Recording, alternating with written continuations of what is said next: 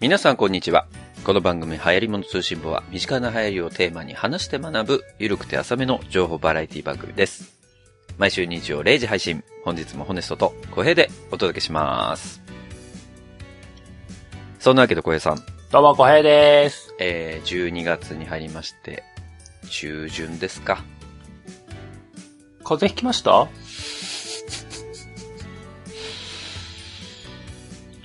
ついにこの季節が来てしまったなという。思い出すねあれは、2年前かなあの、なんとかいけるかなと思ってたんだよ。皆さん、あの、気になる方は先週の音源を聞いてくださいね。それが、平常なホネストです。あのね、ちょっとこっから、下手したら、春先までずっと、普通の声じゃないかもしれない。でももう本当にあり得るからね。本当困っちゃうんだけどさ。何かって、はいはい。まあ、昨日、あの、収録日の話をすると、本当は昨日収録だったんですよ。うん。そうだね。まあ、2週に一遍の水曜日の夜にね、あの、最近は撮るようにしてるんですけど、まうんうん。あ、昨日ちょっといろいろトラブルもあって、トラブルもあって。昨日撮れなかったんですけど、うんうん。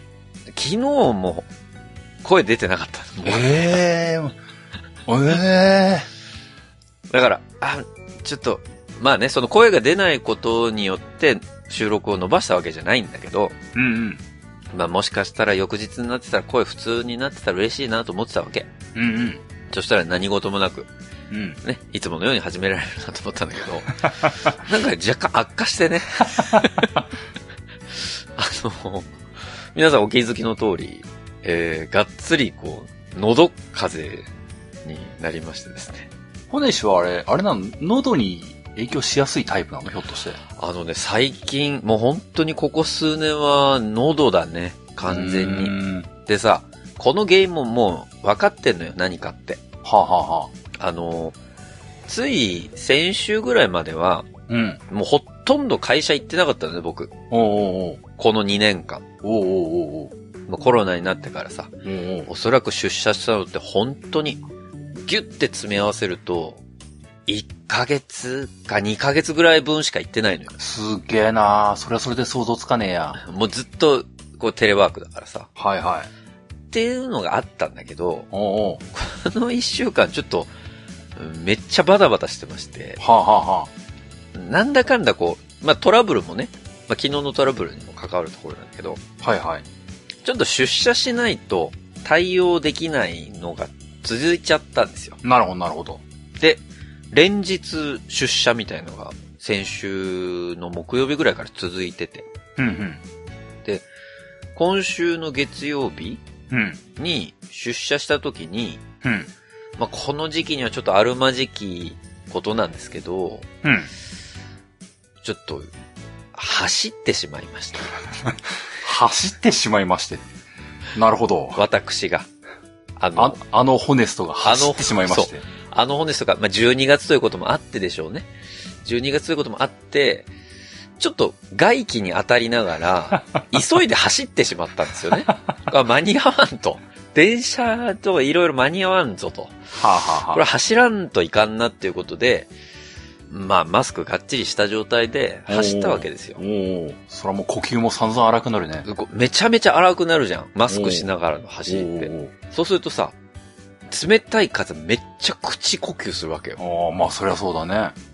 で、マスクはしてるとはいえ、もうダイレクトにこの冷たい風がさ、喉にぶつかるわけ。 でその月曜日のランニングのせいで、はあはあはその夜からもうちょっとさ、あ、なんか嫌な感じするなとあ。あ思あ、ってたねで、そ次の日起きたらもう火曜日からもう、めっちゃ喉痛いし、う。ああ。声は怪しくなってきたし、もうすぐ病院行って、おー薬もらって、おーおー飲んではいるけど、水曜日に声ガラガラになって、おーおーあ、やべえなと思って木曜日起きたらもっとガラガラになってた。 というのが今です。なるほどね。だからちょっとね、今週、先週と散々なんですよ、私。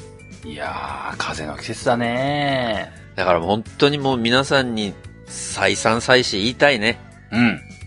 風邪にはお気をつけください。おお重みがちげえなこれマジだからね。まあ、今年は僕も久々に風邪ひいたけどね。あ、引いたのそれこそ息子が保育園に行くようになって、おうおうおう。えー、10月、10月の途中から11月丸々ぐらいの勢いで、息子がずーっと風邪ひいてたんですよ。あ、そうなんだ。それ大変だね。で、まあ、何回か、何回かというかまあ、結構ちょこちょこ病院行ってたんだけども、うん。まあ、お医者さん曰く、うん。まあ、同じ風邪のように見えるけども、結局違うのをもらってきて、毎回違うのを引いてるんだよね、みたいなこと言われて、なるほどねー、とか思ってたんだけども、あまあ、さすがに、そんだけずっと、息子が風邪ひいてるとね、あ。うん。もう顔面の目の前でくしゃみとかされるしね。まあ、引くよね。で、引いたけどね。ままあたまたま僕はね、収録してる時引いてる、僕も薄く風邪ひいてる時はあったんだけども、のことには来なかったんだよな。あ、そう。鼻、ちょっと出んなーってと、たまに咳出んなーって、そのたまに出る咳を耐えればなんとかなるみたいな収録だったんですよ。ああ、なるほどね。なんかあんまり声質には変わってなかったと思うんだよね。ううん。ん。逆に言うと、うん。今、ちょっと皆さんに申し訳ない。こんな声でね。大変申し訳ない。声はこんなんですけど、その他はピンピンしてるんですよ。うん。珍しく鼻は、鼻もね、出てないし、熱は。熱もない。おー、じゃあほんと喉だけなんだ。ほんと喉だけなのよ。この、ポッドキャスター向きでないこの喉 ね。マジで。本当だね。なんでよりによってだね。そうなのよ。だから、なんだろう。やっぱ冬の僕の対処法は、うん。外で走らないんだと思うわ。まあ、まあね、うんまあ、走る。そうだね。走るとね。それは自然と呼吸が荒くなるからね。そう。多分鼻で息してる分には、こうはならないもんね。うーんだか。らやっぱり口で息、思いっきりしちゃうみたいな感じだと、こうなっちゃうんですね。皆さん。タクシーだな。しょうがねえな。うんまあまあ、ホネストもな。ポッドキャストアワードでな。結構上位とか狙うタイプのポッドキャスターだからな。タクシーしかねえな、これな。でもさ、ホネストのタクシー代のために企業案件頑張るか。違うのよえあの、ポッドキャストアワード上位前向きな話になったつもりな んだけど。あれ全然前向きになってないわ。誰が聞きたいねん、その。めちゃくちゃ意識高い発言したつもりだったんだけど、こ違っのた、。この広告案件取れれば、あの、ホネストがタクシーに乗って、そのおかげで風邪ひかなく済むんです、みたいな。誰が楽しむねん、それ。今度はな、タクシーのエアコンで乾いてとか言ってたし言い出したな。結局風邪ひいとるやないか、みたいな話。やめなさいよ、そんなの。まあまあ、ちょっとね、あの、私も気をつけますんでね。まあ、ちょっとお聞き苦しい、こんな声で言うのもなんですけど、うん早速今日の本編に入っていこうと思いますよ。うん。うんうん。えー、今日の本編は何をやっていただけるんでしょうか今日はですね、うん、まあ、お待ちかねというのかどうかはわかんないですけども、うん、やらねばならんという義務感さえも感じて、使命感さえも感じて、ほバルミューダの話をします。う。来ましたよ、皆さん、来ました。バルミューダフォンの話をします。フォンの話ね。バルミューダフォンがいいのかなこう呼び方にな戸惑うんだよね。いつものザがつかないから、あ、そうか。タイトルの付け方さえも結構悩むんですよね。そうか。バルミューダ、ザ・フォンだもんね。本、本来はねほ。本来はなのかなあの、今までのこの流れを踏襲すると。まあ、そう、まあ今まで通りだったらね、ザ・フォンとかってなりそうなもんだけども、今回はバルミューダフォンという製品名なんでね、うん。呼び方に戸惑うん。う。でも、彼らの思いがあるわけだからね、まあね。逃げずに受け止めていきたい。うん。そんなわけで今日は、バルミューダフォンの話をします。わかりました。つい最近、携帯の電池パックがパンパンに膨れ上がって機種変をしたホネストと小平で本編に行きたいと思います。もう完全におぼし飯だよね。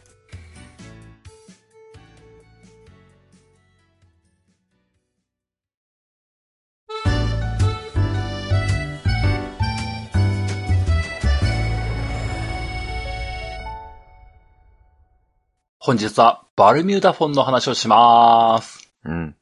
さてさて皆様、バルミューダフォン、出ましたね。出ましたね。見ましたあのね、いろいろ見ましたちょっと、もう、未だかつてないぐらい、はは。皆さんがつぶやかれてたじゃないですか。そうですね。あの、僕も自分で調べる必要ないくらい情報が上がってきたもんね。ハッシュタグはやつってその時期検索したらさ、うん。もう上から10個20個ぐらい全部それだったんだ よ。見たくなくても見えちゃうじゃん。いまあ、それは本当そんな感じだったよね。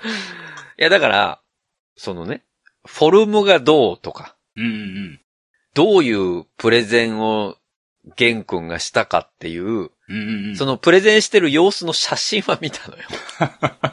もう意気揚々と片手で持ち上げる玄君の。はいはいはい。あの様。はいはいはい。やってんなーとか思いながら。これは期待できるぞ、今回もとか思いながら、はいはいはいそ。の写真だけは見て、うんうん。ただもう何度こう、そのサイトをね、うんうん。クリックしようと思ったかわからないぐらい、こう、葛藤がありましたけど、はいはい。もう全部耐えましたよ。おー、すごいね、それはそれで。もう一切見なかったね。おー。、で、しかも、うん確かね、11月29、あ、19日かなうん。うん。に、青山に、おー。バルミューダのアンテナショップそうだね。がね、オうんープンする、したんですよ。うんうん。で、ちょうどその日僕渋谷にいたのね。ほうほうほう。渋谷と青山って近いのいや、もう、まあ、歩いて行けるぐらい。あ、そうなの。めっちゃ悩んだの。めっちゃ悩んだ。これは、本来だったら行くべきだろうと思ってたのよ。そうだ、玄君いるかもしれないよ。うん。いや、そう当日だからね。おー。全然いるかもしれないから行くべきだろうと思ってたんだけど、いらっしゃいませって言ったのが太田君かもしれないんだよ。いや、その可能性もある からね、本当に。いや、でもさ、そこには本が置いてあるわけじゃん。まあ、それは置いてるわな。いや、もうこれは行っちゃダメだなと。おー。 そこもクーッとこらえて。すごいな、そのなんか鉄の意志だね。 でも僕がさ、こうのん、小平さんのこの回をうん聞く前に、フォンを触っちゃったら、うん。うん。もうそれはもうホネストじゃないと思ってるわ け。それはもうなんかさ、ああ、もう、ホネストから出る言葉は全部演技じゃん、みたいな感じになっちゃうから。はあ、はあはあはあ、もうそれやったらちょっと、はやつ面白くないなと。すごいなはい。真面目だなそれぐらいの徹底ぶりで、今日を迎えてるわけ です、私は。すごいないいですか、な。皆さん。なんかサイトとかチラチラ見た方いませんか大丈夫ですかいや、別に。ああのいいか少なくともリスナーの人も見ていいんだからあね。そういいいいのかっていうか、逆に見た方がいいの か。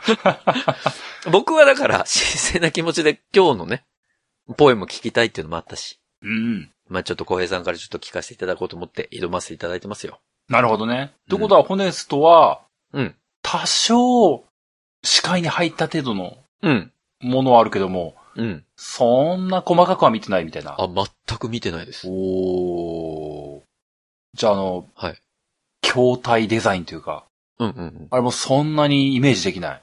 あ、だからその、皆さんが貼っていただいた、おーおーそのツイートの中の、なんか文言もやっぱチラチラ見えるからさ。はあ、はあはあはその文言の中にこう、直線のないデザインみたいあ、な、おーなるほどね。そういうのだけ、その画像とともに、うんうんうん。脳裏にこびりついて離れないっていう状 態。そんな、そんな状況今。だから、内側がどうなってるとか。なるほど、もうなそるほそういうど。の全然わかんないです。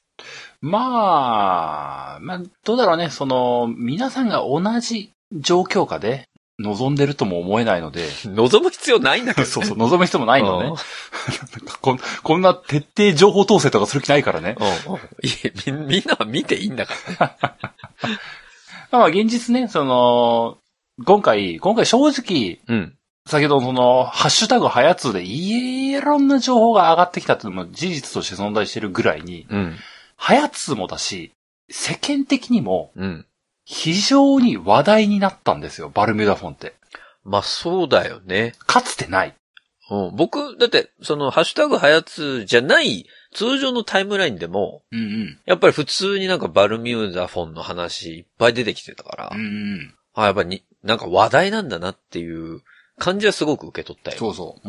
もう、まあなんだ朝、民放の朝のニュースとか、まあ NHK でもあったらしいんだよな。あ、そうなあのの、ニュース番組とかでも、えー、バルミューダが携帯電話を、スマートフォンを作ったぞ、発表したぞ、みたいなそういうニュースが普通にあったらしいんだよね。うん。なので、まあ、僕らとしても、そして、まあ僕ら以外の普通のハヤツーすら知らない人たち、含めて、バルミューダがスマホを出したってことは、すごく話題性があったんだよねと。うん。ただまあそこから、そこそこ時間経ちました。そうね。僕らのちょっとね、配信都合もいろいろあってね。はい。ちょっともう2週間、3週間ぐらい経っちゃいました。まあ、ちょっと寝かせた感じですよね。そうだね、ちょっと寝かしちゃった。うんごめんな。まあ、熟成させたかな。そうだね、今熟成肉って流行ってるからな。まあ、熟成電話はなかなかない。じょ熟成ポエムもないけどな、別に。肉とポエムは熟成させていこう。なんか噛み締めるといい味出てくるわけじゃねえんだから。そうそうそうなんかこう、味濃くなってるみたいなね。あるよな。そういうのあるよな。変わんないけどね、ポエムは。おまあまあそんなわけでね、はいあのー何が言いたいかというと、まあ皆さん見てる情報、それぞれ、あの、知ってる知識レベルは皆様それぞれ違うと思うんですよ。 ううん。ただまあ、僕らが向き合うのは、あくまでもポエムであると。はい。そういうスタンスで臨みたいなと今回本当に思った。はやつとしてはってことね。まあ、それこそね、あの、前回バルミューダを話したあたり、前回かな、前々回かな。なんかそれこそバルミューダのスマホが出た時にはもう前後編ぐらいでやろうかなってはいはいはい。そんなこと言ったはずなんですよ、僕。確かどっかで言ってた。うで、実際そうしようかなって思ったんだけども、ん。うん。今回は、正直なところ、うん。世の中の熱狂もあり、そして、興ざめ感もその後に襲ってきたので、ほ世の中のネットの動きを見てると、う。うん。すっかーい、あれこんなのかー、みたいな声とかね。はいはいはい、はい。すっかーい、高ーい、みたいなのとかね。ああ、はいはい。。いろいろあったたんですよ、正直。はいはいはい。まあ、ちらちら聞きました。あとはまあ、ちょっとね、インサイダー取引とかね、いろいろあったんですよ、正直、マジで。あのーどっかのメガネ屋さんの社長でしょそうそう、メガネ屋さんの社長がちょっと、ちょっと追い出しちゃってうね。んこの水差しっぷりはひどいねってこ思いなのがらねタイミングでそのニュースぶつけてくるかみたいなのあるけそうど。これはすごいな、日本ってこういう上げ足取りするよね、みたいなね。まあね、いろいろまあ、そこら辺は確かに見てましたよ。とかね。うん。いろんなことがあったんですよ、正直。うんうん。で、これを、まあ、すべからく並べて料理するのは難しいし、うん。で、現実、製品の特徴とか、うん。製品の良さの話をすると、うん。まあ、どうしてもね、そのスマホっていう、ある意味コンピューターみたいな側面を、うん。真っ向から挑むには、僕としても荷が重いなと思ったんですよね。なるほど。どうしてもね、その CPU が。正直ね、今回ね、あの、ホネストが携帯ぶっ壊れそうだっていうのを聞いてたんでね。うんうんで、そのアクオス R と比べて、性能比べたらどうなんだっていうのは調べたんですけども、おうおうおう調べた末につまんねえなって思ったんですよ。調べた末につまんねえなっていうのは、そのやらない方がいいね、それ確 かに。ホネストのアクオス R、ま、まあまあな性能だなって思ってしま ってね。もうって思いながらね。もうだって4年ぐらい前のものですけど、まあ、うん言ってもシャープが作ってますからね。そうなんだような。ん。言うてもシャープな性能じゃねえかって思ってしまってね。うん。そうよ。もうこれは横並びに比べてもあんまり面白くないやって思ったんで、まあ、うんまあ前後編でやろうかなって思った気持ちもあったんだけども、うん。全言撤回、ほポエムだけを、開発者の心の機微だけを追おうと、う。なるほど。そう思いました。わかりました。というのが僕の所感でした。いろいろ調べた結果ね。そうなんです。はい。一通り調べた挙句、この健康の7割は捨てると思いました。そんなに書いて たそんなに書いてたのその7割部分は見してほしいわ、ちょっと。 1割ぐらいはホネスのアクオス R の普通のスペック情報です。それは申し訳ない ね。なんだかね。あ、そうか、エモパーってこんな機能あるのか、とかって。一回も使ったことないけど。一回も使わないまま俺のスマホ壊れたけどね。マジで。まあまあまあ、そんなわけでね。ただまあ、あの、いきなりポエムを読んでもあんまり面白みに欠けるというか、ある程度、ある程度ね、どんな製品だったのかって部分とか、ちょっとだけでも触れておきたいんですよね。はい。というわけで、バルミダホンが発売されました。うん。えー、画像とか、ホームページとか、見た人はある程度知ってる情報かもしれませんけれども、うん。まあ、ざっくり、本当に概要的な部分だけ触れておこうかなと思います。はい。どういうものなのかというと、バルミューダの偉い人がデザインしました。今回のそのバルミューダフォンは、画面サイズが4.9インチ。 4.9インチって言われてもどれぐらいの大きさかわかんないですよね。ホイズさんの携帯はどのくらいなんだろうな。アクオスアールってどれぐらいなのえー、アクオス R は5.3インチでした。ああ、あれで5.3なんだ。そうなんです。それよりもちっちゃい。つっても、あの、アクオス R が5.3インチって言われて、みんな、あアクオス R のイメージつかないと思う んで、この説明は全言撤回です。そうね。僕にしかわかんないからね、 今。うん4.9インチって言われて、いまいちイメージつかないと思いますけども、うん。小さめの iPhone で有名な iPhone SE があるじゃないですか。はいはい。あれが4.6インチです。うーん、なるほど。なので、現状世の中に出てる iPhone っていうのが6インチ級なんですけども、おー、でかいね。それを一回り小さくしたであろうスケール感。言うてしまえば2014年発売の iPhone6 とほぼほぼ同じ画面のサイズ感の iPhone SE。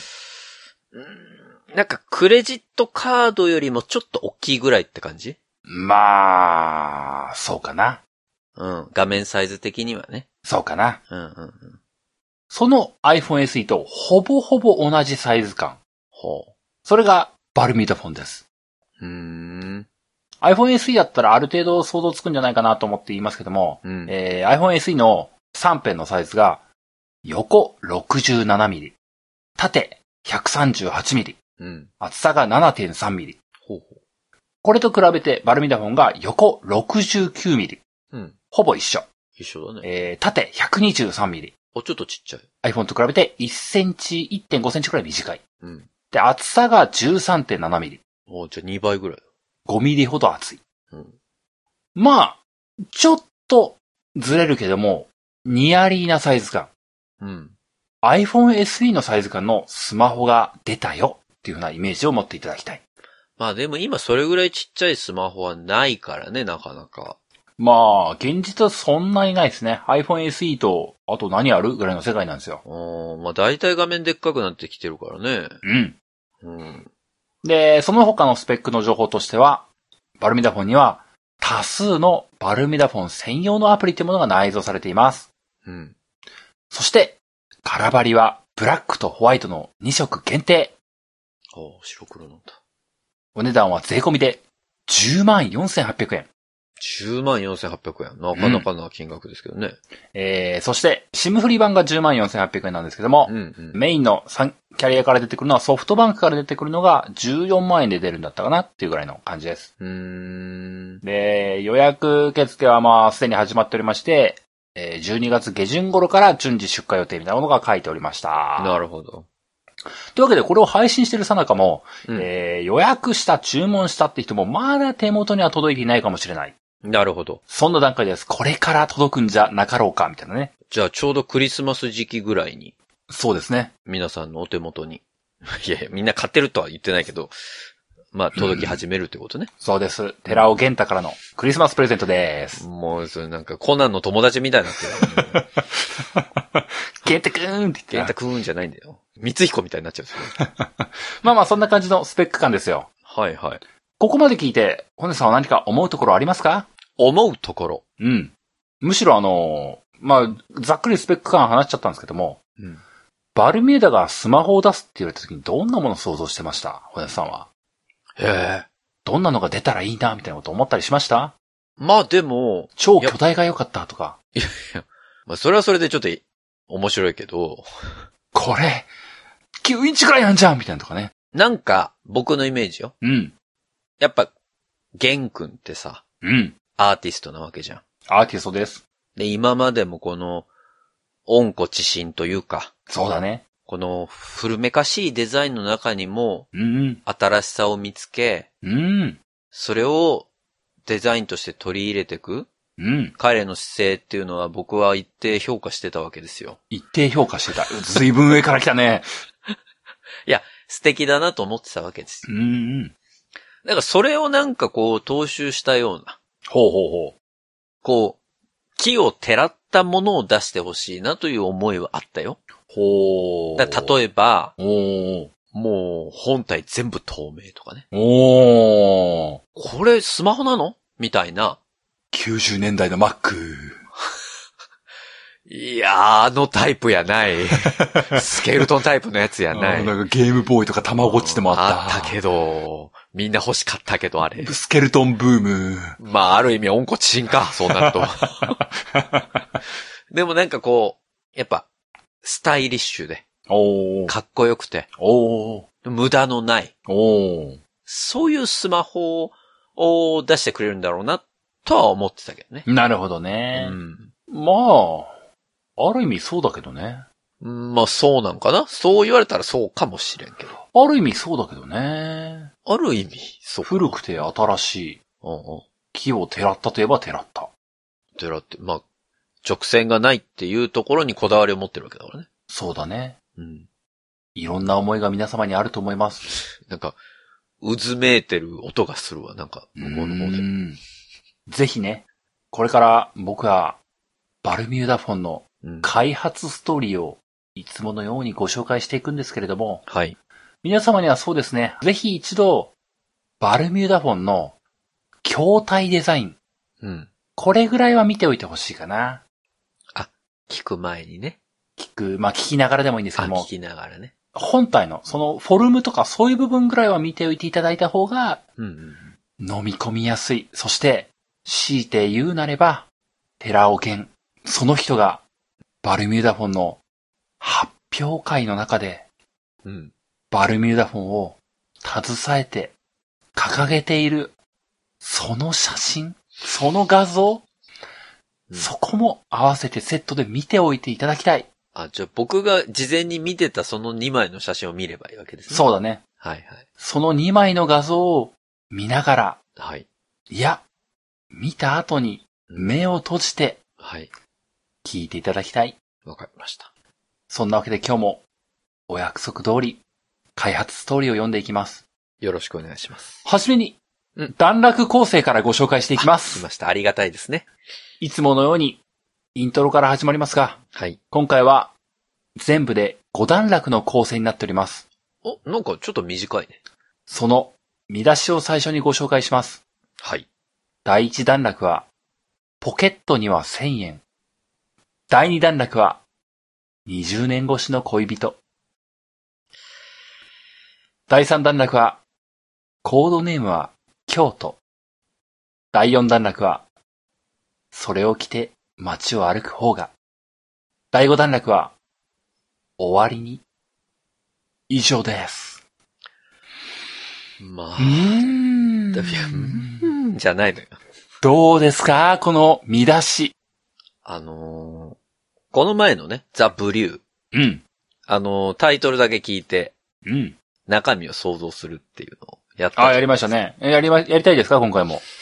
いいですよ。いや、あの、もう無理だわ、今日、今回は。 なんでもう、鼻からわかんないもん。だ って、ポケットに1000円。いや、だから何みたいになる、なるし。 その、途中京都出てきてるし、ね、 そう、コードネームは京都。コードネーム京都、意味わかんないじゃん。ええわかるでしょもうも想像ができない、コードネーム京う都。わ、ワクワクしかねえよ。ワクワクしないのよ、コえ、コードネーム京都なのってなるでしょ。何何いええってや、もうコードネーム京都で出てくるの、俺なんかあの、謙信かなっていうぐらいなの。もうなんか、幕末みたいな。京都なんだ、みたいなね。いやー、僕からしたらこう、お前な、お前ならスペインじゃないのか、とか、はーみたいなね。いや、しかも最後が終わりにって、そう急に普通なったみたいそう、そこ、今回ちょっとなんかかしこまってきた、みたいなね。な。もう、ストーリーが組み立てられないわクリスタルな。この夜にじゃねえのか、みたいなね、こう。はいそっち期待してたんだけどな、俺。そんな、イントロを含めると6段落構成ですけども、はい。メイン5段落構成のポエムがございます。今回は、1段落1段落ずつは、いつもよりもちょっとだけ長いかもしれないですね。あ、そうなんだ。なんで全体ボリュームとしては、普段よりちょっと長めかもしれない。そんなぐらいのボリューム感です。なるほど。というわけで、早速読んでいきますんで、皆様も、作者の方が、このポエムの作者の方、作者って言わんのよ、別に。どういう気持ちで書いたか。今回は、先に言いましょうお。かつてないほど思いは強いぞ。マジで思いだけはすごいギュッと詰まってる。まあでも20年越しの恋人とか言ってたからな。染み出てる。隠しきれてない。思いはすっごい詰まってる。そう、センターで出てきたら読み取りやすいからありがたいよね。そうだね。センターとしては今年の国語簡単だったなっつう期待しよもう。ただもう、あのね、もうセンター試験って言わないからな。う。そうだね。確かもに。おじさんだう、な。昭昭和レトロな奴らが言ってるからな、これな、この話な。やべえやべえ。そんなわけで、もう、もうぐだぐだ言ってもしょうがないんでね、読んでいきましょう。お願いします。いきますよ。バルミューダフォン、開発ストーリー。それは創業前、私がまだロックスターを目指していた頃から始まる物語。家電メーカーと呼ばれるようになったバルミューダが、なぜスマートフォンを作ったのか。そこには、ある秘めた思いがありました。ロングストーリーをご紹介します。バルミューダ代表取締役社長、兼チーフデザイナー、寺尾玄。うーん、もうここで止めざるを 得ない。うーんもうダメだ。溢れる思いが隠しきれてない。 すげえな。なんか、今までとは一味も二味も違う入りだな。どう思いました強い。でしょ思いが強 い。強いでしょもうパワーワードのオンパレードなんだよ。いや、もう、ロックスター、いじりすぎて出してきたなと思ったもん、今。 マジか。直接的な単語出ちゃったもんね。ロックスターってね。そうね。そう、ちょっと、名前忘れたけど。ビーチファイターズのこと言ってんのあビーかおいおいおいおいおい、おいおいおいおいおいそうそう、ビーチファイターズ、そうそう。そうね。なんか、重いな。まあ、あのね、ちょっとあのーこれまでね、過去、6回分のやつ聞き直すのも大変だと思うんでね。うん。ちょっと補足をしますよ。解説入れますよ。あ、お願いしま。ますず、ロックスターってちゃんと言ってきたのってあんまないんですよ。そうだよね。うん。ミュージシャンとか言ったことはあったんだけどね。そうだよね。あの、スピーカーの時ね。そうそうそうそうそう。うんうんうん。今回はまあ、この後読んでいく中でロックスターにこだわるところがちょっと見えてくるんだけども、マジか。冒頭でロックスターっていう単語が出てるんですよ。おうこれあの、伏線だから。張ってんな伏 線。張ってんなもうね、あの、ここの、まずロックスターって単語の時点でね、こう、伏線だ、初見の人に対しても伏線だし、これまでを読み解いていた僕たちにしても、お来たいきなりこのワード来ちゃうみたいなね。ワクワクの象徴でしかないんですよ。玄君、早通に向けて書いてないよ ね。大丈夫だよね。そうか。で、その上で、うんまあ、まあまあ、導入通りというかね、家電メーカーと呼ばれるようになったバルミューダ。つまり、うん彼は家電メーカーを目指していたわけじゃないということが、ここで明言されるんですよ。まあ言ってますよね、そういうふうにね。そんな僕たちがなぜスマートフォンを作ったのかと、うん。バルミューダテクノロジーという会社をなぜ起こしたのかと、そうよ。それに対して、ロングストーリーをご紹介しますと。そうなの。そこ一番引っかかったよね。あ、自分でロングって言っちゃうんだみそたういな。。おっとーってね。これまでと違う単語使ってきたぞって今までストーリーだったもんね。そうなんです。今回は、ロングストーリーなんだ。うん。そして、バルミューダ代表取締役社長、兼チーフデザイナー、そこなのよね。チーフデザイナーって自らちゃんと言ってきました。はい。ここにはある秘めた思いがあります。もう秘めてるばっかじゃん、ずっと。 すごいな、思いが。秘めっぱなしでーす。その秘めっぷりは、最終的には解かれるんだろうね、ちゃん と。まあまあまあ、この時点でだいぶこぼれてんだけどね。まあ確かにな。もう、あのね、表面張力でパンパンみたいな状態なんだけどね。 コップにね、水がね。あ、溢れる、溢れるっていう状態でもう、まだ第ゼロゼロ段落でございました。 すごいな、思いが。というわけで、もう、もうね、もう時間足らんでも明白なんですけども、読んでいきましょう。お願いします。第一段落。ポケットには1000円。あれは1990年代頃の終わり頃。当時、ミュージシャンだった私は、髪を染め、ジャージを着て、ハードなサウンドにラップを乗せて、ロックスターを目指していました。バンドのリハーサルに向かうために、電車に乗り、バスに揺られ、ポケットには1000円もあればいい方です。そんな毎日の中、私は様々な本を読み漁っていました。その中でも心を貫かれたのがパーソナルコンピューター創世記の物語。シリコンバレーで活躍する巨人たちを描いた一冊です。様々な人々の協業によってアーパネットが開発され、やがてインターネットへと進化する話。当たりでアルバイトをしていた青年スティーブ・ジョブズがやがてアップルという会社を起こし、その最初の製品はただの PC ボードだったこと。ゼロックスパロアルト研究所で最初の GUI が発明されたこと。マウスとポインターの発明。高度な演算能力を持ちながらも、文字列でのコマンドと回答としか表示できなかったコンピューターが、絵画的な描画をすることになり、世界中の端末同士が繋がっていく物語でした。それは発明のオンパレードであり、機能できなかったことが今日はできるようになる。目まぐるしい変化の連続です。あの時代の、あの現場に居合わせた人々は、その眩しすぎる進化に心をときめかせ、興奮していたことでしょう。私はバスに揺られながら、彼らが羨ましいと心から思いました。以上です。うーん、なんだろうなどうでしょすごい、絵が浮かんできたのよ。う。うん、まあ、目をつぶりながら聞いてるからなんだけど、うん、電車に乗って、うん。ね、バスに揺られているうん玄君、若かりし頃の玄君が、うん。なんかね、くしゃくしゃになった千円札をポケットの中に突っ込んで、うん。バスの中でスティーブ・ジョブスの本を読んでるみたいうな。ん。ワクワクしている。でって感じだけどえね。ーそんなことないでしょなんかね、う。うん。途中本の説明が、うん、うんまどろっこしいなと思ってた。いや、別にそこ聞きたくねえけど、俺たちみたいな。いやー、ここで伝えたいのはね、うん。ロックスターを目指していたミュージシャンだった、その頃のゲンテラを。うん。彼はもう、ヨーロッパの旅を終えてるんですよね。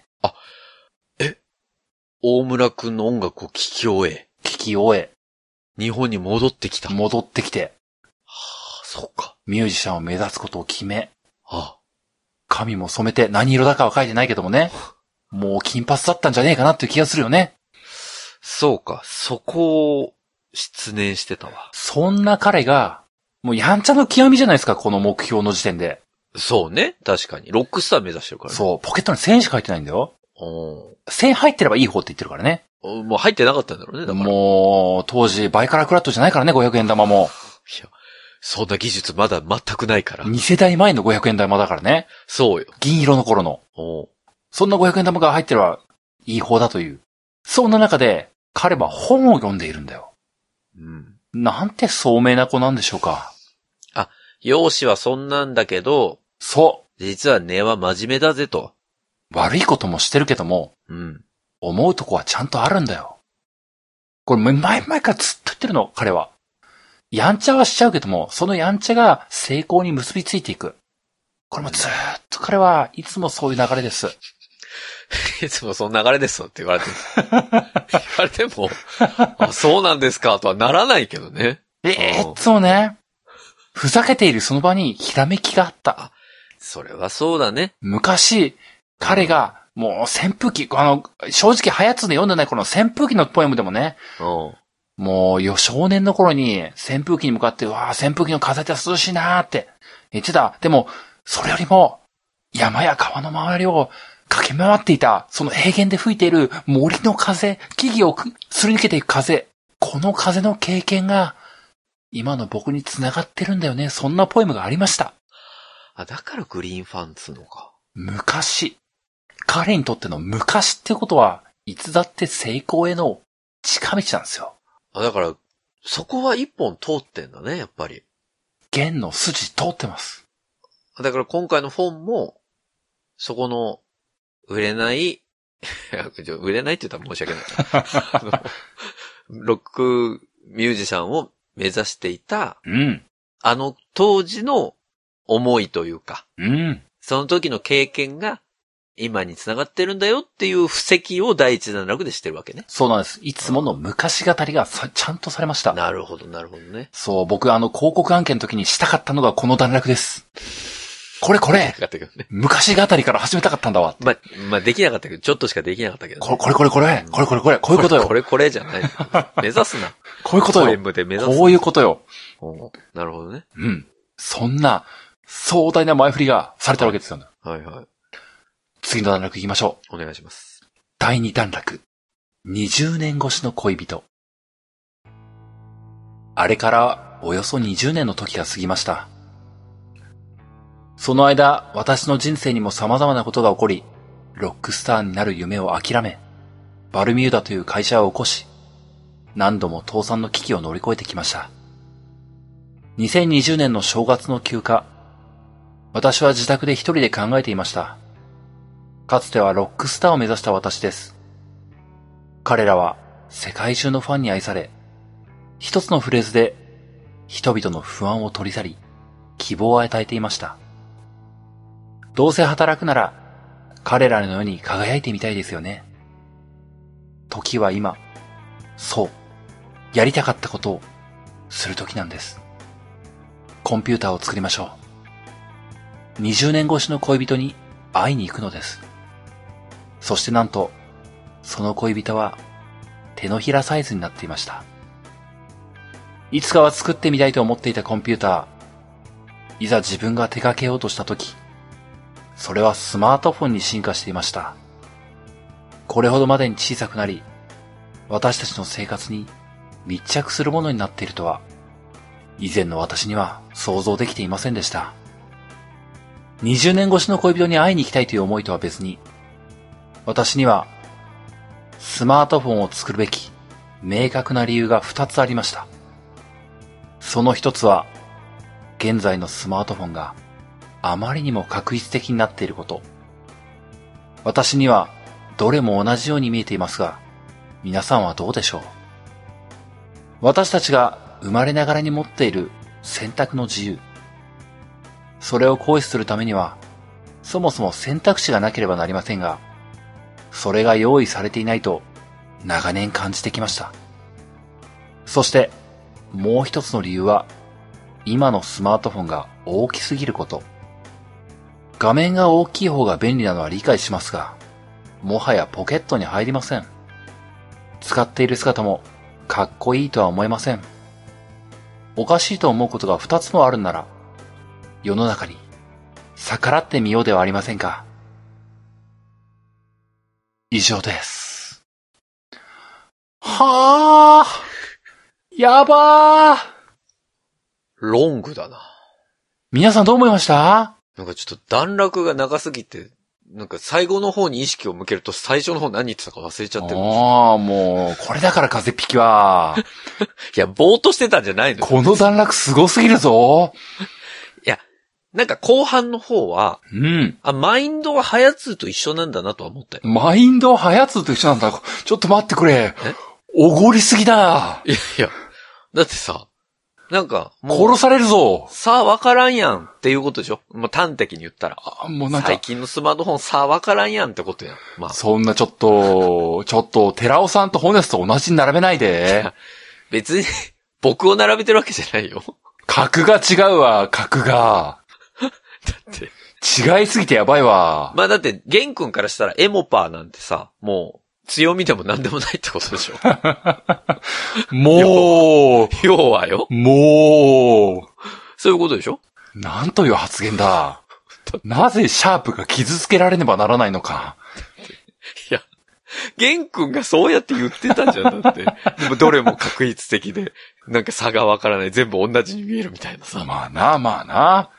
まあな。やでも、そこに関してはわかるよ。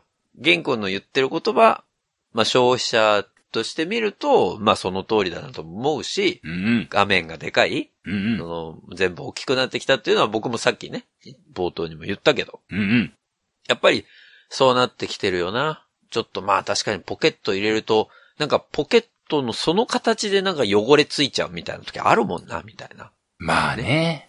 そういうのは確かに、やっぱ思ってるのは、玄君のその考え方で、まあ、はやつらしいとは言ったけど、うん、うん。やっぱり消費者目線なんだよね。消費者目線ではないんだな。俺目線なんだな。 いや、分かってるからね。分かってるよ。でその分かってるんだけど、 なんか、消費者も思ってることを、うん、うん。まあ、玄君も思ってるというか、そうですね。うん、それを、その自分のつく、せっかくだったらその課題があるんだったら、うんもう自分で作りゃいいじゃんっていう、そこの原動力に持ってってるわけだからね。そうだね。うん。まあそこは、うんまあ純粋にすごいとは思うよ。ここをあえて補足するとですね、もうはいこの段落ちょっと熱すぎて、この段落だけで10分20分普通に使っちゃうんでね、飛ばしながら行くしかないんですけども、い、お願いしまホネスが触れてくれた、この、彼が、そう、彼が、スマートフォンを20年越しの恋人に会いに行く理由、うん。ここには明確な理由があると言っている。うん。それは、ホネスが言ってくれた通り、うん。今のスマホが全部同じに見えると。そうだね。こんなの困っちゃうよねと、うん。彼も言っているんですよ。まあ、だってさ、うん。彼からしたら恋人なわけでしょそうです。やっぱ恋人が探しに行ったら全部同じ顔してたら嫌だもんね。やだもんね。やっぱり自分の好きな恋人に会いに行きたいわけだから。そもうそれだったらやっぱり唯一無二を目指したいっていうのが多分玄君の思いなんだろうね。そこの恋人という表現にしたところを裏を読むと。う。そうですね。おうそう。確率的になっている。うんそして、二つ目の理由が大きすぎる。うん。これは、まあまあ、本日が言ってくれた通り、まあ、みんな薄ぼんやり思っていることですよ。うん。それこそ、iPhone 3、はい。えー、4。まあ、そのぐらいですかね。やっぱりまあ、僕ら目線でいくと、その辺が全盛期だったのかなと思うというか、うん。やはり衝撃的な印象があったのは、その頃だよなと思うわけですよ。まあね。それ以降のものが品質が悪いとかそういう話ではなく、センセーショナルだったっていうのが当時の話であって、そうね。今はやはりそのインパクトっていうのは薄れていると思う。まあワクワクはしなくなったもんね。そう。ある種、そう、求められているものを素直に作ると確かにこうなるよねってものがうん。溢れている。うん。それが、彼に言わせれば、確一的であると。うんうんそしてまた、もうその確一的であるがゆえに、大きいものが、それこそね、みんな動画とか見るから、うん。うん。大きいものが売れると。であれば、等しく大きいものになっていくじゃないかと。うん。便利なのはわかるんだけども、そういうことじゃないんじゃないかと、彼は思っていると。うん。ここまでは、彼は思っている。そう。そうなんですけども、うん。みんな思ってるよねと、彼もわかってるわけですよ。うん。彼が違うのは、みんなも思うだろうっていうその同意を得ていると同時に、うん。彼は、世の中に逆らってみようではありませんかと。ああ、言ってるもんね。こんなことを言える奴他にいないよ。あ、まあ、確かにね。さっきホネストは、同じことを思ったと言うけども、うんこの一文はホネストには言えない ね。絶対に言えないね。まあ、そう言われたら言えないな、確かに。世の中に逆らってみようではありませんかって、逆らったことなんてないもんな。会社のホームページにしっかり書いちゃうやつなかなかいないよ。大体の人書けないんだけど ね。その権限ないし。こんなこと書けないし、言えないよ。ね確かにな。そこはやっぱり、玄君の凄さだよね。みんなが薄ぼんやり、そうだよなって思ってるんだけども、うん。せいぜい、ノートにブログで書くレベルですよ。最近のスマホってつまんないよなとかね。もう小平なんかって言ったらあの、ツイッターの144文字の中に収めるレベルですよ。そうよね。そう、まあ、た、確かにね。なんか今回の新製品も同じようなもんばっかりだったなっていうだけ。うん、そうね。そこまでで止まっちゃうのが、もうほとんどなんですよ。世の中の9割クブクリンがみんなそうなの。彼は違うの。そこからさらにもう、もう20文字くらい追加できちゃうの。もう、小平さん熱量がやばいわ、もう。世の中に逆らってみようではありませんか。これ言えるのこいつとやすすぐらいだけですわ。そう、あ、まあ、そうか、そうね。そうかもしれないね。言えんわ。やすすは死におりまぜって言うかもしれんけども、ここにいる彼は、ポエムに織り混ぜていっちゃうんだわ。織り混ぜるっていうか直球で書いてるんだわ。そうね。もう、ドストレートに書いてるからね。う。そう。センセーショナルだわ、文だわ、これ。うん。もう時間ないから次の段落いきますね。いや、はい。お願いします。第3段落目。コードネームは京都。コンパクトで、個性的で、エレガントなスマートフォンを作ろうと思い立ちました。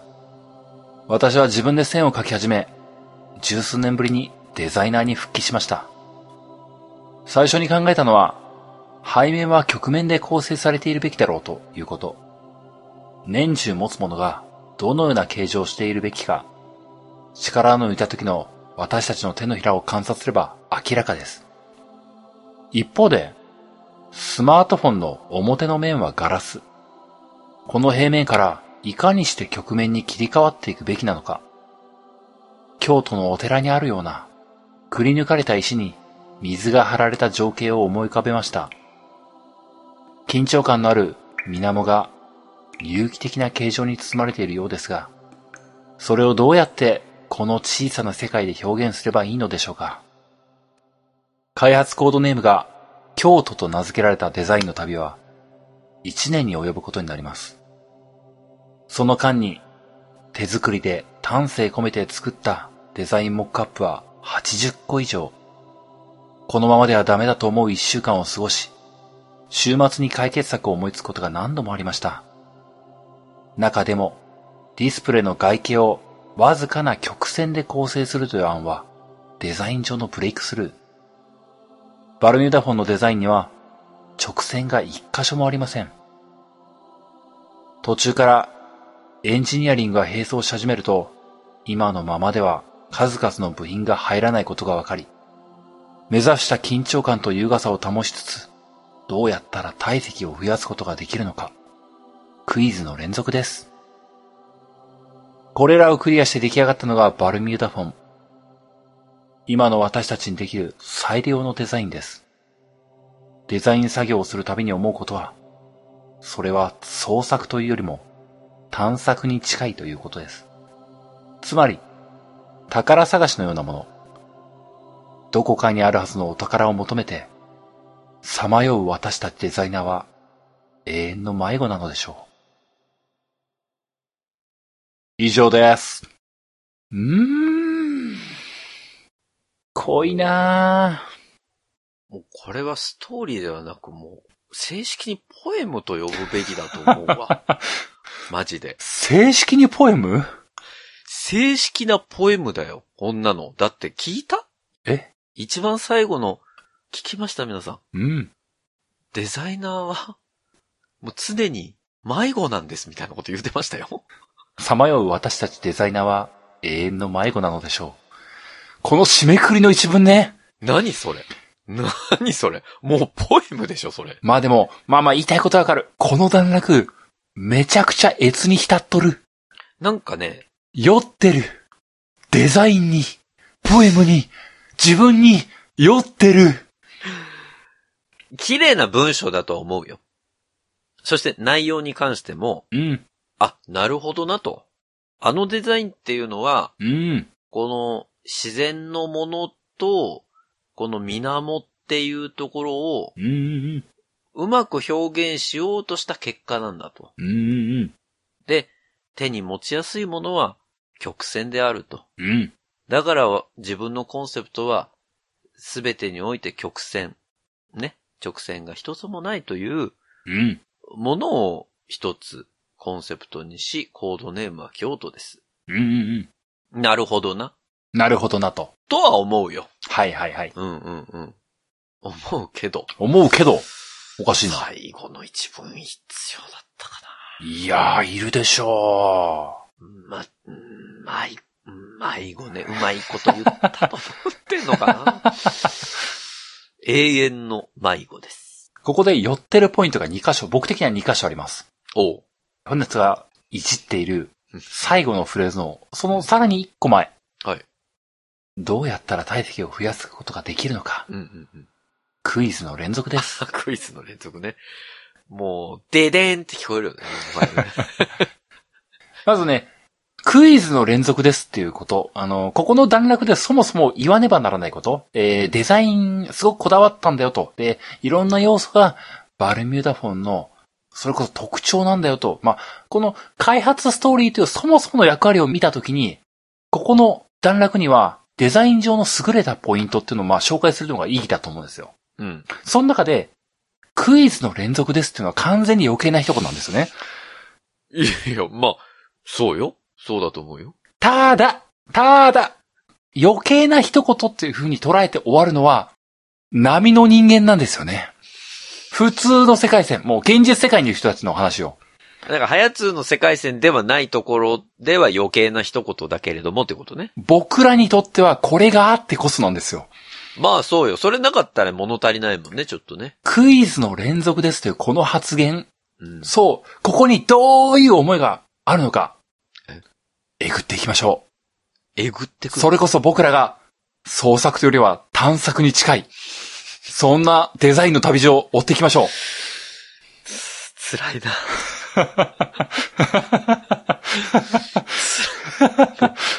バルミューダに浸りすぎてる我々。クイズの連続ですよ、発言。これは、そもそも、ここの段落、ずーっと読んでいく中で、彼は、あの、すごくデザイン悩んだんすってことを書いてるわけですよね。そうね、そうだよ。で、えー、すげえ悩んだんだけども、曲線、すべてを曲線で構成すると、直線が一個もないということ、このデザイン、ブレイクスルーによってバルミューダフォンは完成したんだと、うん。彼はは語っている。そうだね。ただ、ここにたどり着く前に、うん。もうずーっとデザインモックアップを作って、もううんダメだ、これじゃない、これじゃ解決されてない、こんなものは売れないし、求められていないっていうことを悩んで、週末に、あ、うんそうじゃない、この道をたどろうっていうふうにこう思って、うんいや、また作った、違うわ、また違うわ、でも思いついた、あ、違うってことを何度も繰り返したと。うん。この情景を彼はクイズだと例えたんですよね。いや、だから仮にね、うん、その一文がテストに出たとして、うん、そのクイズっていう部分が空欄になってますよ。うん問題として。おーここに適切なカタカナ3文字を入れてくださいって言われたら、うん。僕は迷わずパズルって入れると思 うんだよね。 なるほどね。 なんかそんな感じじゃん。おー前後の。の文脈を読むとさ、うん、うん、その中に入れなきゃいけない。うん、うん、この決められた枠の中に、うん、どう綺麗に組み込むかうん。ってパズルっぽいと思ったのよ。はいはい。だから僕はさっき小平さんがそのい読んでる時に、うん、あ、なんかパズルっぽいなとか、あとはさまよってる様子は迷路っぽいなとか思ってたわけですうん、よう。ん、うん。そこにクイズという言葉を当ててくる。そうですね。要はクイズっていうことは、うん、誰かしらに問題を出されていると。うん。まあ、それが誰なのかわからない。今回は、自分自身が過去に出した課題に対して、それをクイズと呼び、それを解くのも自分であるというふうに言っているのかもしれないけうれども、ん、うん。なんかその、解くの面白いよね、みたいなはいはいはい。感じそうですね。素晴らしい。素晴らしい。あのー、ちょっとこのポエムの解説で素晴らしいって言われるとちょっと複雑な、素晴らしいよ。ホネスさんは素晴らしいね。これ、そ、そのホネストのパズルの連続というのが正しいんじゃないかというその発想。うん、そしてクイズと書いた、うん、誰かに問題を出されているようなう、ん、そうだよね。その答え。え後々出てきますよ。やべえじゃん、 俺。マジで読んでないからね、俺。出てきますよ、その答え。マジそして、その答え、うん。直接的には書かれてないかもしれないです。えそのクイズ、ホネスト、解けますかなうわ。急に謎解きになったぞ、このポエム が。行あと2段落ですね。読んでいきましょう。う。お願いします。えー、第4段落目。それを着て街を歩く方が。スマートフォンが提供する体験のうち、その9割は画面の中で起きること。それらを円滑で上質な体験にするためには、基本的なアプリを独自に開発する必要がありました。中でも最も多くの開発コースをかけたのが、ホーム画面です。アプリのアイコンやウィジェットが並んでいるだけの画面。もはやどれが誰のスマートフォンなのかわかりません。一方で、スマートフォンはもはや生活の中で私たちのアイデンティティを保証する道具でもあり、重要なハードウェアです。これを表現するため、その背景は各国のお札やパスポートから着想を得た堅牢性を感じるデザインとしました。この上に自分のイニシャルや名前を載せ、アイコニックなストライプを好きな色から選べば、それはもう自分のもの。自分らしさって他人が思うよりも大事じゃないですか私たちの人生、大抵の重要なことは画面の外で起こります。好きな服を見つけて買うよりも、それを着て街を歩く方がよっぽど重要です。その時、どんなものを手に持っているべきでしょうか個人的にはバルミューダフォンをお勧めしたいと思います。以上です。どうですか難しい謎解き。どうですかこの素晴らしい第4段落。うーん。彼のメッセージがほとばしりょうですね。スマートフォンにかける思い。彼の人柄を感じるこのポエム。どうでしょうかうーん。ちょっと、純粋に思ったことを、お、なんでしょうかいいですよ。いイニシャル入れるのダサくないかな。そんなこと言っちゃうんだなぁなんていうかさ、うーん。中2ぐらいな感じなのよ。イニシャル載せるのが。うん。中2ぐらい。なんかさ、それはすなわち、彼が、まだ、中2であると、まあ、そこまでは言わない。そういうお話ですか。別に、いや、イニシャルが。まあまあ、否定しきれない。否定しきれないよ、僕も。そこは否定しきれない。イニシャルが悪いわけじゃないんだけどうさんう、ん。なんかこの、自分らしさ、アイデンティティっていうところは共感するのよ。おうおうなんかこう、だ確かにホーム画面見ても、うん。全部一緒に見えるじゃんと。うん。でそれは確かにそうだなと思うけど、うんそれの解決策、イニシャルではないなと思うわけ。なるほどね。うん。それだったらなんか、さっき言ってたその、自分の好きなストライプのカラー選べて、うん。で、堅牢性のあるちょっとかっこいいデザインです。うんうん。それが、いろんな何万通りにもなる組み合わせになるから、うんうんこれは自分のホーム画面だよっていうあなたの好みのものを作れるんですだけでよかったのかなと思うわけよう。ん。なるほどね。うん。すごいシンプルに好みの話になってきたけども。いや、なんか、で考えちゃったの。その、目をつぶりながら聞いてるとさ、うん。そのイニシャルのところで、うんうん。ということは、社長は GT って入んのかって思っちゃったわけよ。多分ね、弦って入れると思うな。フルで入れるってことあの、まあ、別にあの、イニシャルってまあ書いてるんだけども、実際の機能としては別にこう、イニシャル限定ではないので。あ、な、文字が何でも入れられるってことね。そうそうそうそうそう。あー、まあ、それだったらまだ。ただね、ここで、ホネスさんは、うん。まだまだホネストだね。何自分を愛せていないよ。ちょっと、ちょっと、どういうことえゲンってどういう人だったか、覚えてますかそっか、自分大好きなんだ。そう。忘れてたな。自分らしさって、なんだろうか。ポエムの言葉をまんま借りると、自分らしさって、他人が思うよりも大事じゃないですかそう。自分らしさ。その自分らしさって、このバルミューダフォンで表現できるんですけども、その中の一つの要素として、自分そのものを表す、まさしく、イコールアイデンティティである、名前やイニシャル。これを刻めることって、もうバルミューダフォンのコンセプトそのものなんだよね。そして、それを、ダサいって思うって、多分彼は全く思ってないよね。あの、心から謝罪するわ。 だその説明されたら確かにそうだね。って、そうね。自分らしさが詰まっていて、そうか。これは、僕のスマートフォン、僕そのもの。そこに、名前やイニシャルが載ってて、恥ずかしいって思うって、それこそありえなくないそういうことよね。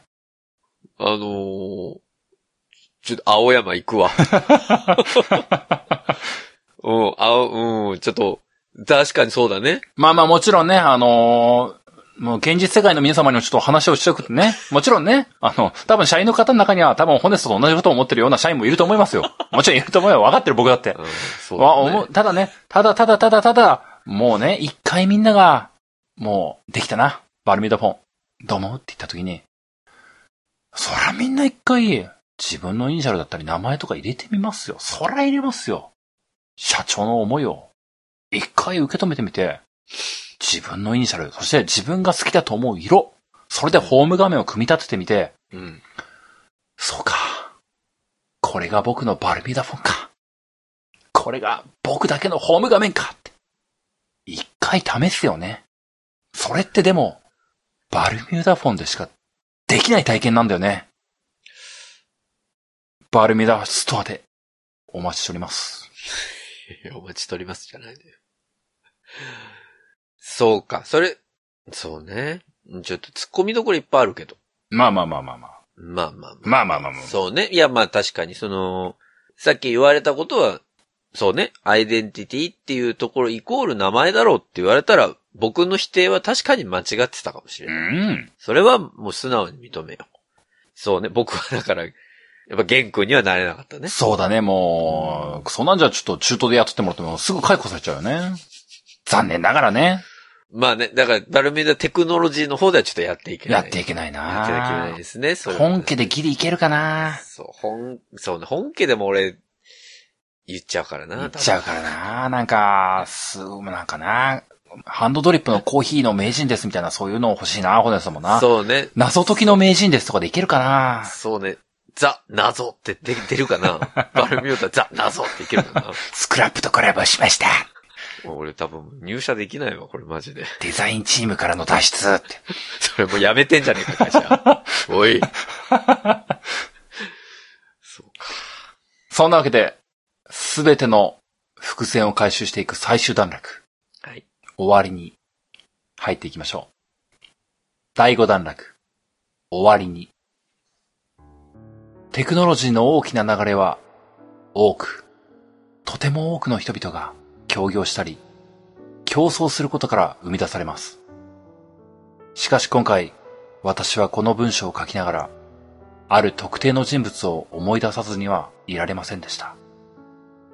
パーソナルコンピューターの民主化、音楽や映画の新しい視聴方法の定着、スマートフォンを世界に提供すること。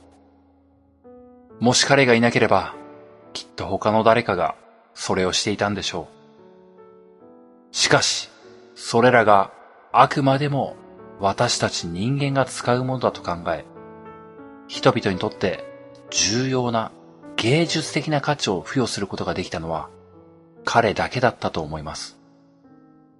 このテキストの最後に、彼に最大の敬意を表します。故、スティーブ・ジョブズ氏。以上です。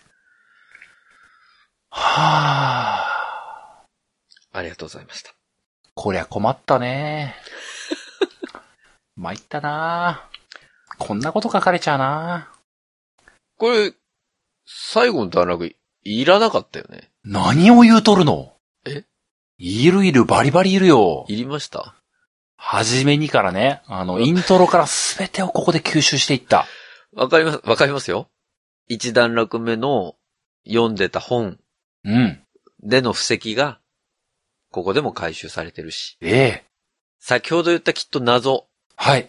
誰に謎を出されてるのか。はい。きっとそれは、もうこの世にはいなくなった彼が残したであろう意志というものを汲み取った玄君が自分の中にスティーブを宿し、そうです。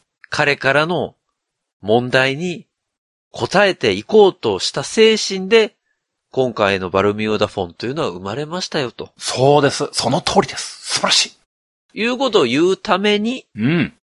かつ、やはり、スティーブ・ジョブスには敬意を払わなければならないという思いから、うん。最後の段落のタイトルは、かしこまった終わりにという言葉にしたと。そうなんです。そこまでは、読み取った上で、読み取った上で。いるかなと思う。いるだろう。最高にいるだろいるかなう。いるだろう。いるかなうん、まあまあ、うん、いいけどね。今回、うん、まあ、ホネスが言ってくれた通りの部分もあります。まさしくその、クイズ。はい。彼がクイズの連続だったと言っていた、そのクイズを出している出題者は誰だったのか。うん、そう。ジョブズだったんですね。なるほどね。それだけじゃない。うん、彼は、もう彼ってもう二つの彼がいるから分かりづらいね。 そうね。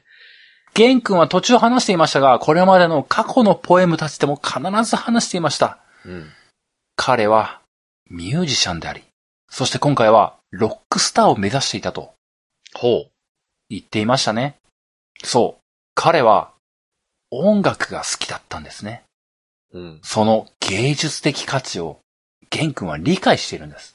うん、そして、同じように、コンピューターの歴史、そしてスマートフォンにたどり着いたこの長い長い20年の歴史、うん、この進化革命の連続も、これにも魅了されていたうん、彼は、寺尾健その人は、音楽の面でも、そして、目覚ましく進化するコンピューターの歴史にも、どちらにも、輝きを見出していた。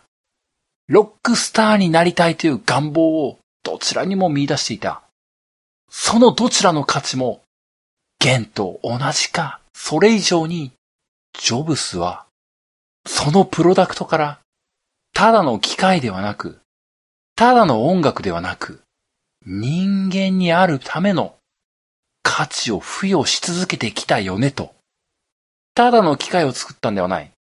ただ音楽を聴ける iPod を作ったんではない。人間が使うためのプロダクトを作り続けてきたんだと。僕はそれに敬意を表している。だから僕は、それを超えるようなものを目指して、今回、20年来の恋人と呼ぶコンピューターを作ることを決めました。妥協することなく作りましたよと。このポエムずっとそれ言ってんだよね。なるほどね。そして、このポエムを見た上で、うん聞いた上で、はい。改めて、製品発表会の写真を見てください。もうまんまなんですよ。 iPhone。です。やってたもんな。あの立ち方、確かに。あの歩き方、確かに、確かに。製品の持ち方、椅子に対する腰掛け方、いや、そこはちょっと見てないわ。すべてです。もうすべて。彼は成仏を見ています。そして、ちょっと、ロックスターしてます。まあ、スティーブ・ジョブズも、ロックスターみたいなとこあったからね。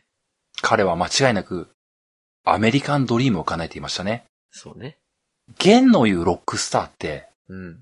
なんか日本人の言うロックスターとちょっと違うからね。まあまあ、うん、なんとなくわかるよ。もう、海の外の世界見てきた男だから。あ、そうだね。彼の言うロックスターは、もっと、広い世界のロックスターですから。マジロックスターだよね、だかそのビジョンを見た上で、そう。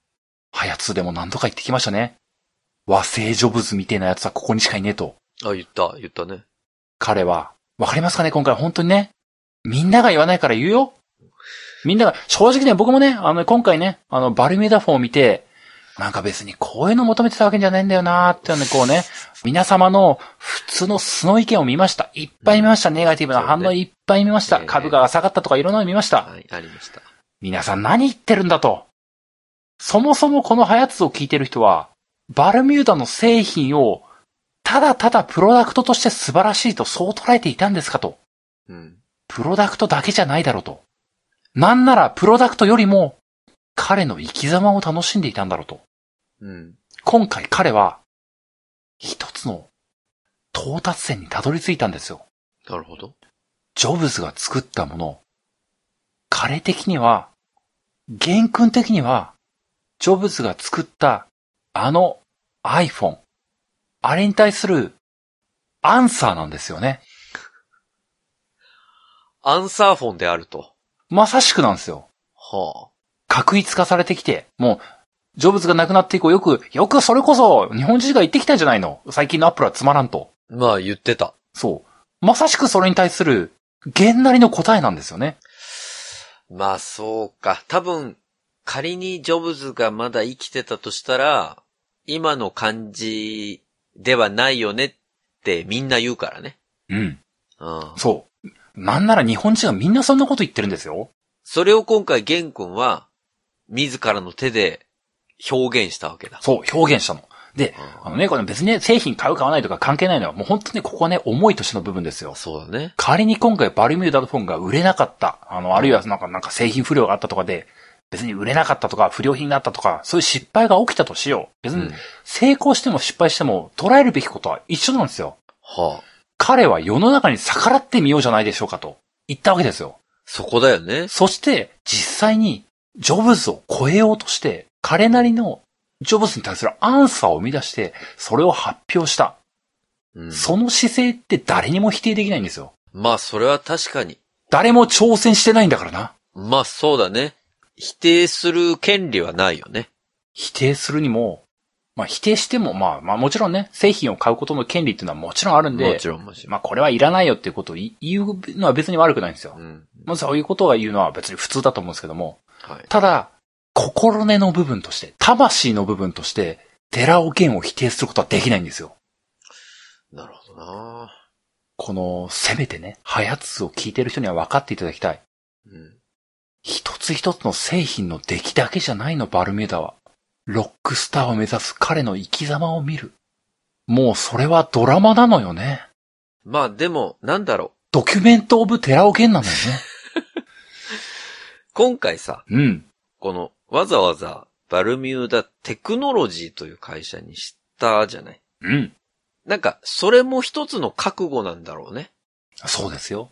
なんというか、うんその、別にバルミューダとして、単純にザ・フォンみたいなのも出す選択肢はあったと思うんだけど、うんうんでもそうじゃなくて、テクノロジーズというものを作ったということは、うん。うん。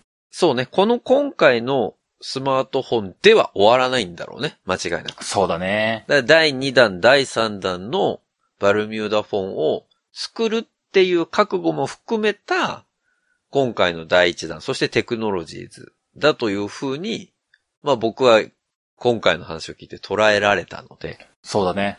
らそういう意味で言うと、第2弾、第3弾が楽しみですね。そうだね。まあ、なんとなくだけどもね。バルミューダウォッチ来るんじゃないかなってちょっと思っちゃうよね。あ、テクノロジーズでね。ああ、なんかね、思っちゃうよね。ウォッチは全然あるだろうね。ウォッチ。バルミューダグラスとかね。ああ、まあ、現メガネしないからな。あまあ、うん。もう僕本当に思うのはね、ゲンウォッチ好きそうって思ってね。ウォッチ好きだもん ね。あと、自転車作りそう。ああ、いいねか、そうだね。ヘルスケア部門行くね。行くと思うわ。行くね彼は行くなうん。ちょっとスタイリッシュに乗れる、キックボードと自転車の間ぐらいのなんか作りそう行じゃん。くねこれは。行くな期待だな。これは、テクノロジーズに期待だな。うん、もうね、全然いろんなそのあるからね。うん。頑張っていただきたい。そうね。いやー、ポエムに関する部分も半分も読まなかったな。難しいね、ポエムってね。いや、難しいよ。もう、ポエム読まないで書いた原稿読むだけで50分いっちゃうんだな。もう50分どころじゃないけどね、も うまあまあ、そうなんでね、お伝えしたかったのはね、今回はね、バルミューダフォンに関してはね、本当思うところが、まあ皆様いろいろあると思うんですよ。うん。それこそ、スマホってみんな一人一台持つような世界でものじゃないですか。うん。で、すでに皆様お気に入りがあるような状況じゃないですか。そうね。当然ね。それにとってか俺って相当ハードル高い話なんですよ。うん。で、なんならば、日本国内の家電メーカーたちはみんな撤退したんですよ。スマホ市場から。うん。この中で、挑戦したっていうこの気概、うん。会社をかけてね、ある種社運をかけてですよ。そうだね。ここは否定しちゃいけないと僕は思うんですよ。うんうん。で、もちろんね、製品が仮に悪いものだったとしたら、まあそれは無理して買うもんではないと思うんだけどね。うん。買わないっていうそういう選択の自由はあると思うんですけどもね。ただ、寺尾源その人が、まあある種自分の人生を、もう20年来っていうぐらいなんでね、人生を全てかけてというか、振り返る中で思いの丈を全て貫いて作ったような製品なんでね。なんなら、一度真剣に見てあげるっていうのが僕は大事だと思いますね。うん。社に構えるべきではないというかね。そうね。うん。高いは高いとかもちろんありますけどもね。うんうん。ただ、高いなりに彼は頑張って作ったんですよ。そうね。うん。そんなわけでね、ぜひぜひ店頭とかに並ぶことがあったらね、バルミダフォン触ってみていただければなと思います。はい。そんなわけでまた次のバルミダ製品でお会いしましょう。はい。ありがとうございました。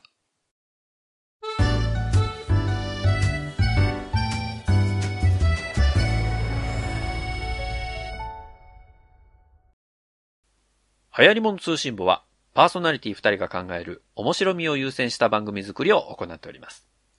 番組内での商品、サービスの紹介は、面白みを優先するあまり、誤り、語弊のある表現を用いてしまう場合がございますので、内容の審議によくご注意いただくようお願いいたします。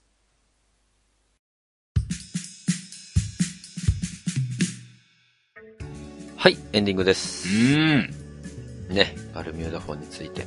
バルミューダフォンについてじゃないな。ポエムと原句について。 いいやー、でもなんかちょっと語りきらなかったなや、まあ、きっと今日話した何十倍ものね、内容を考えてたんだと思何十倍とは言わんけどもね。う。いやいや。でもまあまあ、言ってることはわかるしうね。んまあだから今までのさ、流行りものも、うん。うん。この何回かこうバルミューダ取り上げてきたものも、うん。今回のこのポエムでさ、うん。結構回収してるじゃん。そうだね。なんか、すごいよね。一旦の集大成みたいな感じにいなやってるでも多分本当そうなんだと思うんだよね。彼多分ね、一回今回でね、やりきったなって思ってると思うんだよね。まあそうだよね。なんかあと経営しかやんねえっすわっていう可能性すらあると思う、ちょっとね。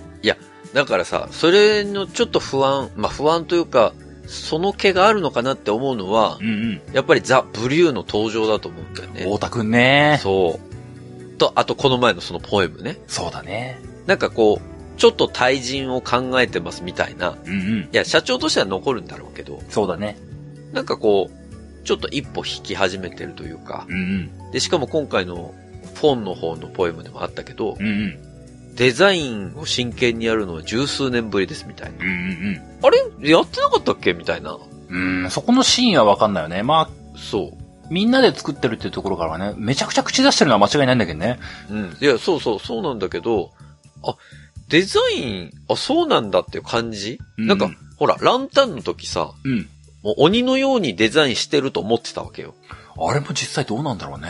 もうなんか、ラフ書いたとこでやめたとか、そんなとこなのかなそう、なのかなっていう、なんかそこら辺がね、あと、こ分からこなかかっら、ちょっとお願いね、みたいなこと言って。た。あ、そうそう、またデザインチームになるよ。また長野に行ったのかな行くなとか、 帰ってこいよ。いや、だからなんかそういう、あ、実はそうだったんだみたいなところも、でこれはもう本当に、あのストーリーをちゃんと一個一個読んでる人じゃないとわからない心の機微なんだと思うけど、まあなあまあちょっとね、あと、まあ、現ちょっと森性なところあるからな。ちょっと持ってる感あるからな。十数年ぶり嘘説あるけどな。そう、だから、2、30%ぐらいちょっと多めに見といた方がいいかもしれないけど ね。実は5年ぶりぐらいだったかもしれないけど、まあそれだとなんとなく計算合うかなって感じだけど、うんまあまあでも、そうね。一回フォン、あのー買う買わないは置いといて、ぜひ店頭に並んだ際には見ていただきたいですし、東京にね、近郊お住まいの方は、うん。青山の旗艦店、ぜひ、あの、一度足を踏み入れていただけると、焼きたてのパンとか、入れたてのコーヒーとか、試飲、試食できるらしいんでね。うんうん。ぜひ、そちらも行ってみたいと思いますけれども。うん。そんなわけで、最後に、ホネストが、え何の機種に機種変したかっていう話をね、させていただきますけど。えっ、と、アクオスなんだろうな。